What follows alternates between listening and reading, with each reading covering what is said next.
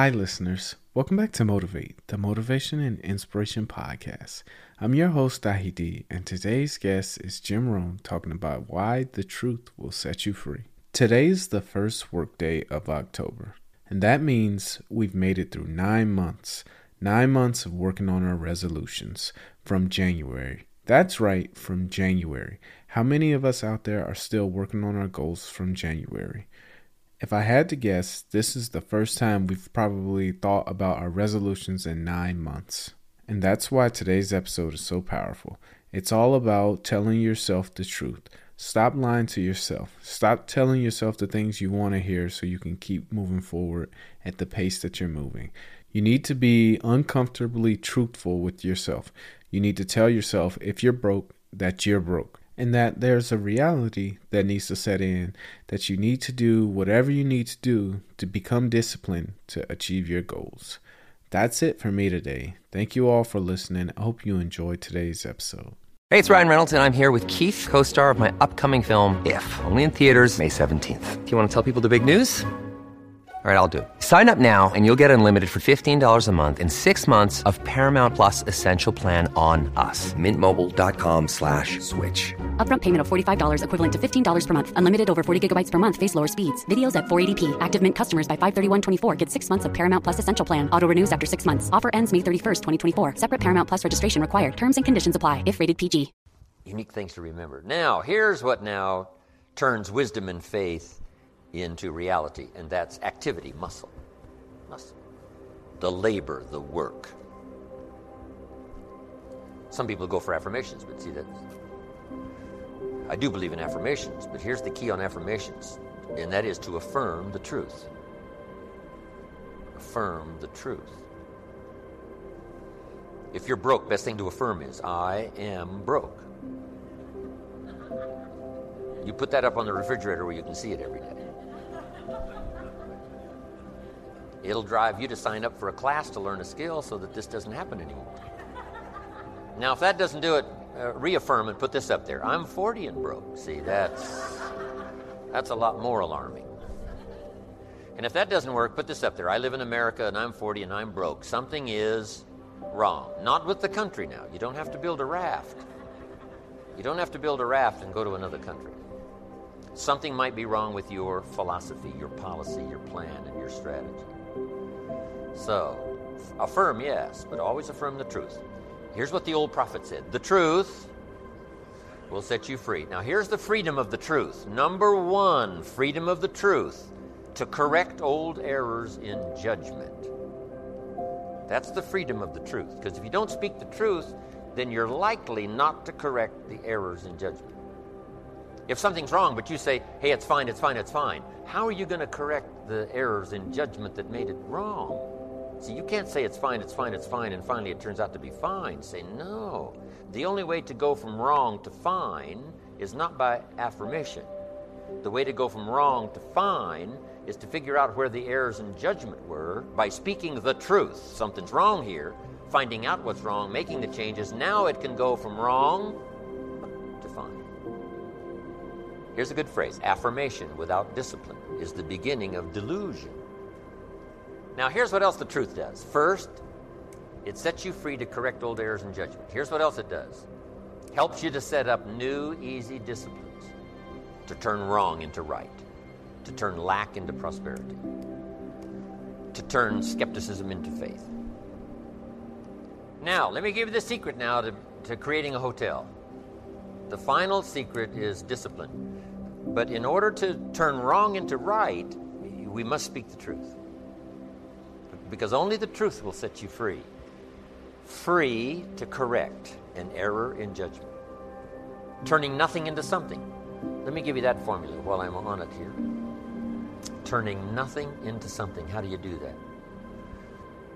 How do you turn nothing into something? Here's how you start. There's three steps to it. Number one, imagination. So imagination starts to change everything. This auditorium, this hotel, this convention center was once in someone's imagination. Now, imagination is not tangible, but it is almost real. Almost real. It's not real, but it's almost real.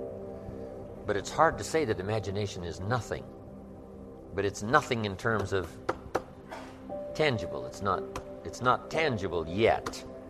And you always have to say yet. Imagination is not tangible yet, but it is the beginning of turning nothing into something. It's the beginning of turning nothing into reality, imagination. So the hotel I'm staying in next door was once in someone's imagination. Imagination is the ability to see things that don't yet exist. The ability to see what does not yet exist.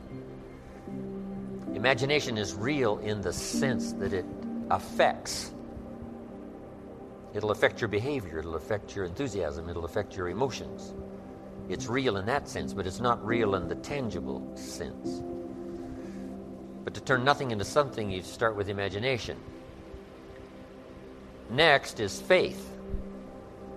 To believe that what you imagine is possible. How would we start to strengthen our belief in that what we imagine is possible to turn it into reality? And there's two or three ways. One is to believe your own testimony. If you've done it before, why couldn't you do it again? If you've done it once, couldn't you do it the second time? Why not believe in your own testimonial? If I did it before, I can do it again. I was rich by age 31 and broke by age 33. So now, and I'll talk about that tomorrow when we talk about financial independence. But now, my question was, could I do it again? And the answer was, yes, of course. You know, I lost the money, but I didn't lose the skills. And that's what's important about personal development. You can lose the money, but not the skills, so who cares about the money? Unless it's getting late, right? And you're like 90, and, you know, it's a little difficult to go back to the streets, but hey, once you've got the skills, you own the skills. It's like sales. A skill is more valuable than a sale. Someone Sometimes a salesperson says, I need a sale. I said, No, you need a skill. Sales are temporary, skills are permanent. So we start with imagination, which is almost real. I mean, it's, it's not real yet, it's not tangible yet, but it's almost real. Now we move to faith to believe that what we imagine is possible. So we study our own testimony. If we've done it before, we can do it again. Here's what else we study other testimonials of somebody who did it. Somebody that built a hotel said, Yes, I started with some plans and finally believed it was possible, and here it is. say, well, if it's possible for one, it's possible for another. In fact, sometimes when we hear the testimonial, here's how they finished. If I can do it, you can do it. See, that, that's a classic testimonial that gives us now what we call faith. And, and one of the ancient wise writers said, faith is generated by what we hear. Faith is generated by what we hear, the vocabulary of what we hear, the vocabulary of what we read. That generates faith to believe that it's possible. Now, faith is not reality. You can't say faith is nothing because it affects. It's like radiation. To us, it's nothing because it can't be seen.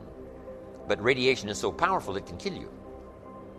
Right? You can't see it, but it has an incredible effect. And that's true of faith. Faith can't be seen, right? With the natural eye, it can't be seen, but it has an incredible effect on your attitude, on your behavior, on your disciplines, on your work for the day, and all the rest. So faith is tangible in that sense that it affects the emotions, it affects the drive. But we still don't have a hotel. Even though the imagination is very powerful and even though faith is very real, we still don't have a hotel. Because faith is not a hotel. Now it's almost, it is so close. Here's what one writer described faith faith is a substance, a substance of hope. Now it's, it's, it's not a substance like a brick being a piece of the hotel, but it's almost. It's so close, it's substance. And it the writer also said it's so close it's evidence. Now, not evidence you can see, but tangible evidence that's just as real as all of our human experiences that can't be touched, can't be seen. It's called the unseen magic. Language is the unseen magic. It can't be seen. The words can't be seen as they're transmitted from the speaker to the one who listens, but it can have a profound effect. That means it's more than nothing, But to create something out of nothing, we start with imagination, then we move to faith, which believes it's possible, which is almost real. I built my first home for my family in Idaho many, many years ago. And before I started this home, to construct it, I used to take my friends out to the vacant property. And I would take them on a tour through this house. Do you believe that? I would say, This is the living room. It's got a fireplace here, it's brick. And then come around here into the family room, another fireplace, see through. On this side it's stone, on this side it's brick. I would walk them through the three car garage. Then I'd say, go, now we're going to take a tour into the kitchen. Here's the view outside the kitchen. They'd, they'd look, look through the window at the view. I could describe it to the detail. Walk them through the bedrooms, right? Down the hallway, through the bedrooms. I could describe this whole uh, house in detail. I described it so well one day, one of my friends bumped his shoulder on the fireplace. Left a little bruise there. Isn't that true though? Faith and imagination is almost, it's called evidence and substance. Now it's still not tangible, but it's not far from tangible. But now here's what we do with faith and imagination we deposit it in disciplines and activity. Because faith without the activity serves no useful purpose. Imagination without the activity to translate it into reality serves no purpose. But wisdom and faith, deposited in activity, creates reality. The reality of a career, the reality of a hotel that wasn't there. Then this is a bit of a time management that will sort of translate into time management. And the question goes like this When should you start building the hotel? that you've imagined and now believe that it's possible? When should you start? And here's the answer as soon as you have it finished. Just got to remember that. You wouldn't start building a hotel unless you had it finished. Because if you start building something, somebody says, What's this going to look like? You say, I have no idea. See, they'd take you away to a safe place. No, the reason you start is because it's finished It's finished. So here's what we teach in time management don't start the day until you have it finished, you've got it laid out. Plenty of room for improvising, plenty of room for spontaneity, but you finish the day and then you start the day. You finish the week, then you start the week. But you shouldn't start building the hotel until you have it finished. Is it possible to finish it before you start? And the answer is yes. It would be foolish to start unless you had it finished. Because here's the formula for failure and here's the formula for success. Formula for failure number one, a few errors in judgment repeated every day. We call that the formula for failure. A few errors in judgment repeated every day.